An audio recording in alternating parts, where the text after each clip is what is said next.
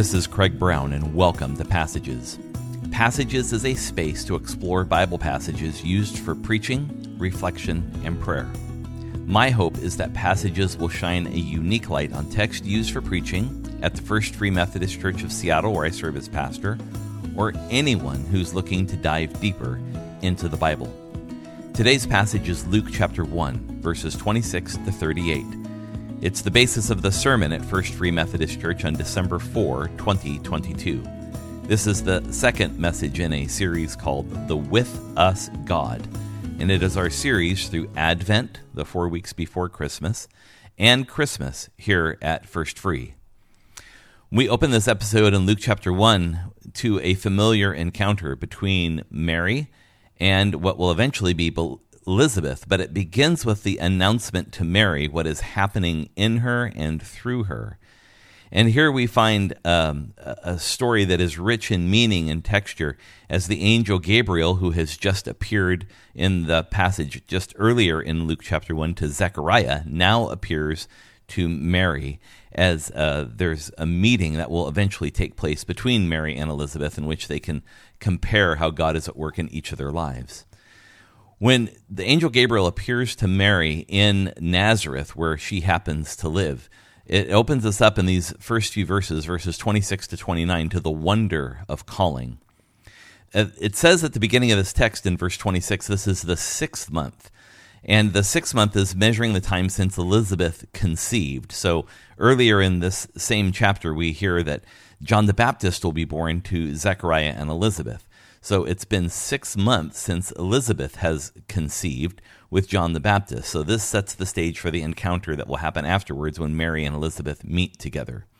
Gabriel is once again assigned to the duties of bringing this message to Mary, and that it takes place in Nazareth now, only Luke records this episode. None of the other gospel writers record the moment at which the angel Gabriel appears and where the angel appears. And part of that is there's a tradition that Luke likely received these stories from Mary herself. That at some point later in their lives, Luke had time with Mary, and she likely shared some of these stories that are unique to his gospel, and thus they're not included in any of the other ones. What we learned about Mary is that she's betrothed to a man named Joseph, who we have not met and will not really meet too much in Luke's version. He's more featured in Matthew's version of this story. And typically, a young women, or the way we would describe it even as girls, were betrothed at age 13. And that betrothal lasted for one year in the ancient world. Now, during that time of betrothal, the marriage was arranged, the, the date of the wedding had already been determined and the uh, soon to be bride and soon to be groom lived apart during that betrothal period and then upon their marriage they lived together so it was really a two-step process the betrothal or the beginning of the engagement then followed by the wedding it mentions here um, that there's a, a, way in which Mary is connected through Joseph to the Davidic line. In other words, the line of Davidic kings that come from King David and that, that lineage is passed through the paternal line or the male line of that family. So one is Jewish by birth due to the uh, whether or not one's mother is Jewish, but the notice the the the Davidic household or the Davidic line is not passed through the maternal line but through the paternal line. Mary learns in this greeting when the angel Gabriel first appears to him, it says he appeared in her home and says, Greetings, favored one. Now, this address to Mary is uh, a bit odd, and we'll talk more about it in just a moment. But let's just talk about the word Mary for a moment. Uh, Mariam in Greek, it means exalted one, and it was quite a common name during the first century. So there were quite a few named Mary. It says that, that she was a virgin named Mary. There's been a lot of discussion in scholarly circles about what virgin means. There have been some who suggest that the word virgin doesn't connotate any person's. Uh, uh, sexual uh, status, but rather it's a, uh, a comment on their age or station in life. And two different times, the angel Gabriel notes that she's a virgin, or it can be rendered virgin or young maiden or young woman of marrying age. It could mean someone who's never had a sexual experience, could mean someone that's just young. That's all there. But parsing all of that makes little sense since both convey the same meaning. Luke makes clear what's happening in the story. And the natural reading of the text makes a great deal of sense that she's betrothed but not married. She hasn't had any sexual relations yet. And thus the announcement comes to her in the form that Gabriel brings it to her. That Gabriel comes into the house and greets her there, and he says that she is a favored one. It's a strange way to, for, for him to greet her. Usually it would be the reciprocal. She's not selected by merit. She's selected by divine calling. Favored one means God has had favor on her, so that she hasn't necessarily done anything that would warrant why she's chosen above any other young woman. It's simply that God has favored her. And then goes on, the angel Gabriel goes on to say that the Lord is with you. It's in the present tense that God is already present with her. Mary's completely perplexed by the greeting. And it's indicated as much when she responds, where it says she's pondered what kind of greeting this would be. Uh, Luke likes to use a certain mood uh, of the Greek verb. It's called the optative mood. It's the mood for wish or wonder. And Mary simply ponders this. She can't quite make sense of how and why Gabriel is greeting her the way he is. Why would an angel address her in such deferential terms, is what she's pondering. It's very different than the way Zechariah was addressed earlier in this chapter. There's no language in that particular passage where Zechariah was favored or that the Lord was with him. It just simply was announced to him that he and his wife Elizabeth would conceive and have a son who would be John the Baptist. It opens up the key passageway for us here. Callings from God come at the right time time is hard to understand from our perspective because, uh, as we learn from some of the early fathers and mothers of the church, that God lives in what's called an eternal now, beyond time. So, if this is the case, these callings or words or promptings that we have from God seem timely to us for a reason. When God calls, there's little question of readiness it seems like when we read these calling stories, not only in Luke's gospel, but throughout the entire Bible, we find people who truly believe themselves to be unprepared for that which God has called them to do. God knows what we need, and it is the right time. Why? Because if God is calling, the time must be right.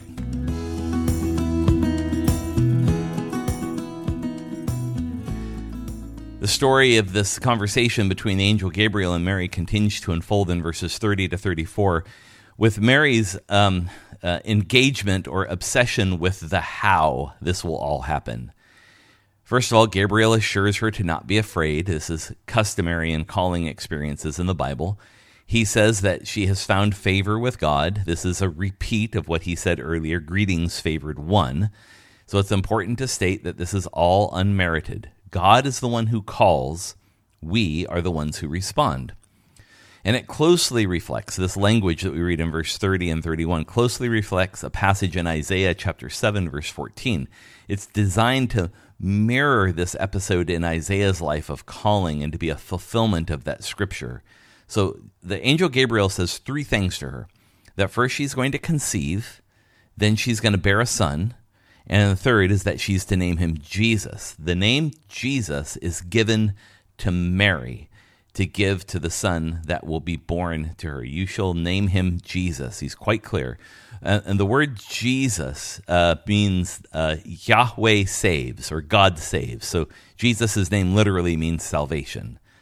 There's nothing really odd at this point. She's simply hearing that which will take place. So the angel Gabriel hasn't said that she's going to not conceive through a son through Joseph, that she's not going to bear a son, of course, that she's going to conceive, bear a son, name him Jesus. There's a conventionality to what Gabriel is suggesting here because the issue about how this will occur hasn't been named quite yet.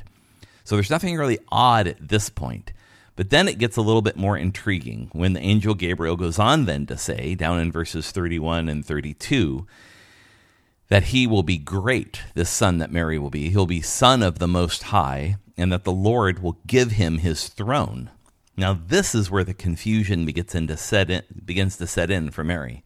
How will all this be? In other words, how will all this come to pass? And it's very similar to the same kind of question that Zechariah had. So, Son of the Most High triggers her response because up until that point, everything seems like it could have happened through Joseph, her husband. But now it's clear that this son that she's going to bear isn't going to be through Joseph, it's going to come through some other means. So, in her response to Gabriel, she says that she's not been with any man, Joseph, or anyone else. And it's her response here that helps us understand the grammatical problem of what it means for her to be a virgin. Virgin, young maiden, however you want to translate it, that's fine. But what she confesses here in the story in Luke's gospel is that she's not been with any man. So, without any kind of sexual relations, she's going to conceive, bear a son, and name him Jesus. And this is a key passageway for us here as this begins to take shape in the conversation between Gabriel and Mary. The key passageway is this is that our condition or circumstance sometimes block our vision. Mary is tracking what Gabriel is telling her. Her question is about how all this will be. Gabriel spends more time talking about who Jesus will be rather than how it will happen. So let's frame it a different way. Her question is more about how than what. And Gabriel is more about what before how.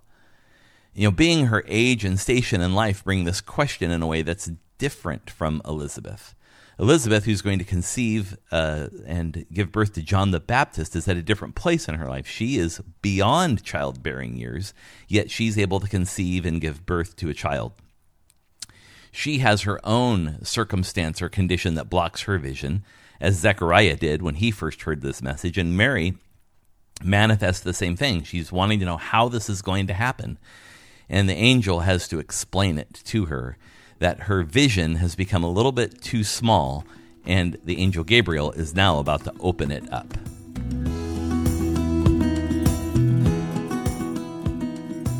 If we continue to move to verses 35 to 37 of this story, we begin to hear how the angel responds to Mary's question that she asks at the end of verse 34 How will this be since I am a virgin? The angel then answered and said to her, The Holy Spirit will come upon you. And this is powerful. It's just like the prophets and kings of old. We read in the Old Testament time and time again about how the Holy Spirit or the Spirit of God came upon people and so Gabriel says the Spirit will come upon her in the same sort of way, and that the power of the Most High will overshadow you. Something will happen that's beyond her experience, and that the child conceived in her and born through her will be called the Son of God. So notice something interesting is that she conceives by the power of the Holy Spirit, but the angel Gabriel never explicitly says that. It's completely inferred. The Holy Spirit will come upon you, the power of the Most High will overshadow you, and the child shall be called the Son of God.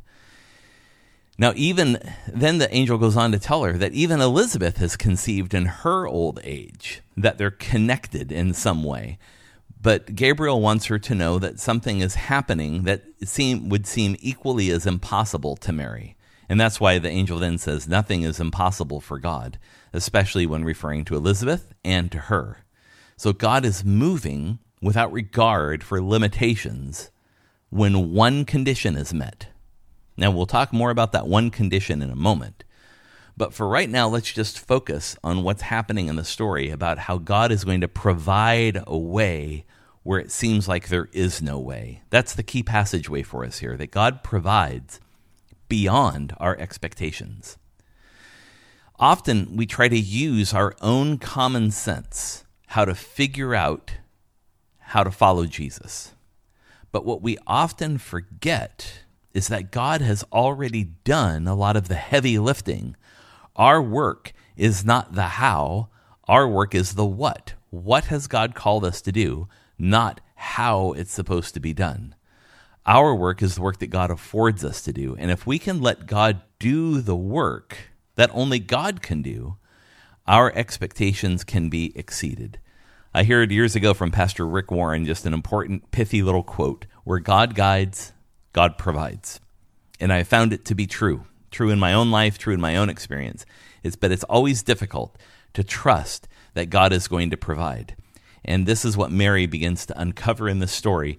And she brings the one essential ingredient that's necessary for God to provide.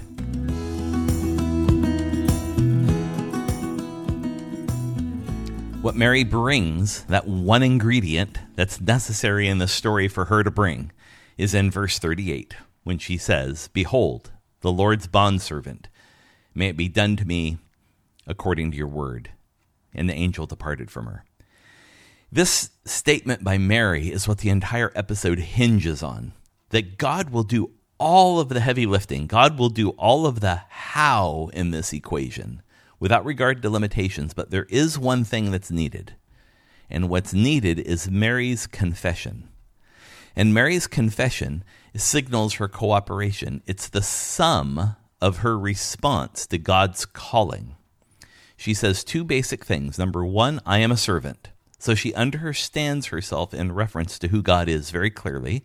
And second, may it be done to me according to your word. She completely puts herself in submission before God's purpose and God's call. May it be done to me according to your word. It's notice the passive voice of how the verb is framed here that the work is going to be done by God. She simply needs to allow that work to occur. Her confession is in many ways the pattern for all confessions to God. She confesses who she is, I am a servant, and who will do the work? God will do the work. So, in this sense, she's the first to believe in the message of the gospel. Before there are the miracles of Jesus, the teaching of Jesus, the baptism of Jesus, the death and resurrection of Jesus, she believes before any of those things, before the cross and resurrection, she chooses to cooperate with God's work. She gets to the place where God is already at. This is what God needs from each and every one of us. And Mary is, in every way, a, a, model and a prototype for us about how we're to respond to God's invitation in our life. And that's the final key passageway for this week that cooperation is our work with God. As Wesleyan people, followers of uh, the, the, the way of life that John Wesley lifted up to us, is that the movement of God's grace is either resisted or cooperated with. We choose. God is not at work predestining and ordering things. God is at work moving. God is at work doing things, but God does so in human agency. God does that through and with us. God is inviting, God is wooing, God is drawing, God is manifesting. And what is left for us to do is simply to discern all the ways God is doing that and then to decide if we're going to be a part of what God is doing or not. So, in this sense, we are not completely passive agents. God moves, and we make an active choice to follow or not. This is our agency, and our agency needs to align with God's agenda. Our will is to choose to love in cooperation with the holy. Cooperation is our work with God. If you have comments or reflections, I'd love to hear from you. Please visit my website at revcraig.org. In the upper right hand corner, you'll see a button titled News. Click on that button, you'll see a drop down menu. Then click on Podcasts, and then click on this week's episode and leave a comment. I'd also invite you to visit our church's website, ffmc.org, First Free Methodist Church of Seattle, to learn more about Free Methodism and how you can connect with our community. For now, I bid you all grace. Thanks for listening, and we'll see you next time.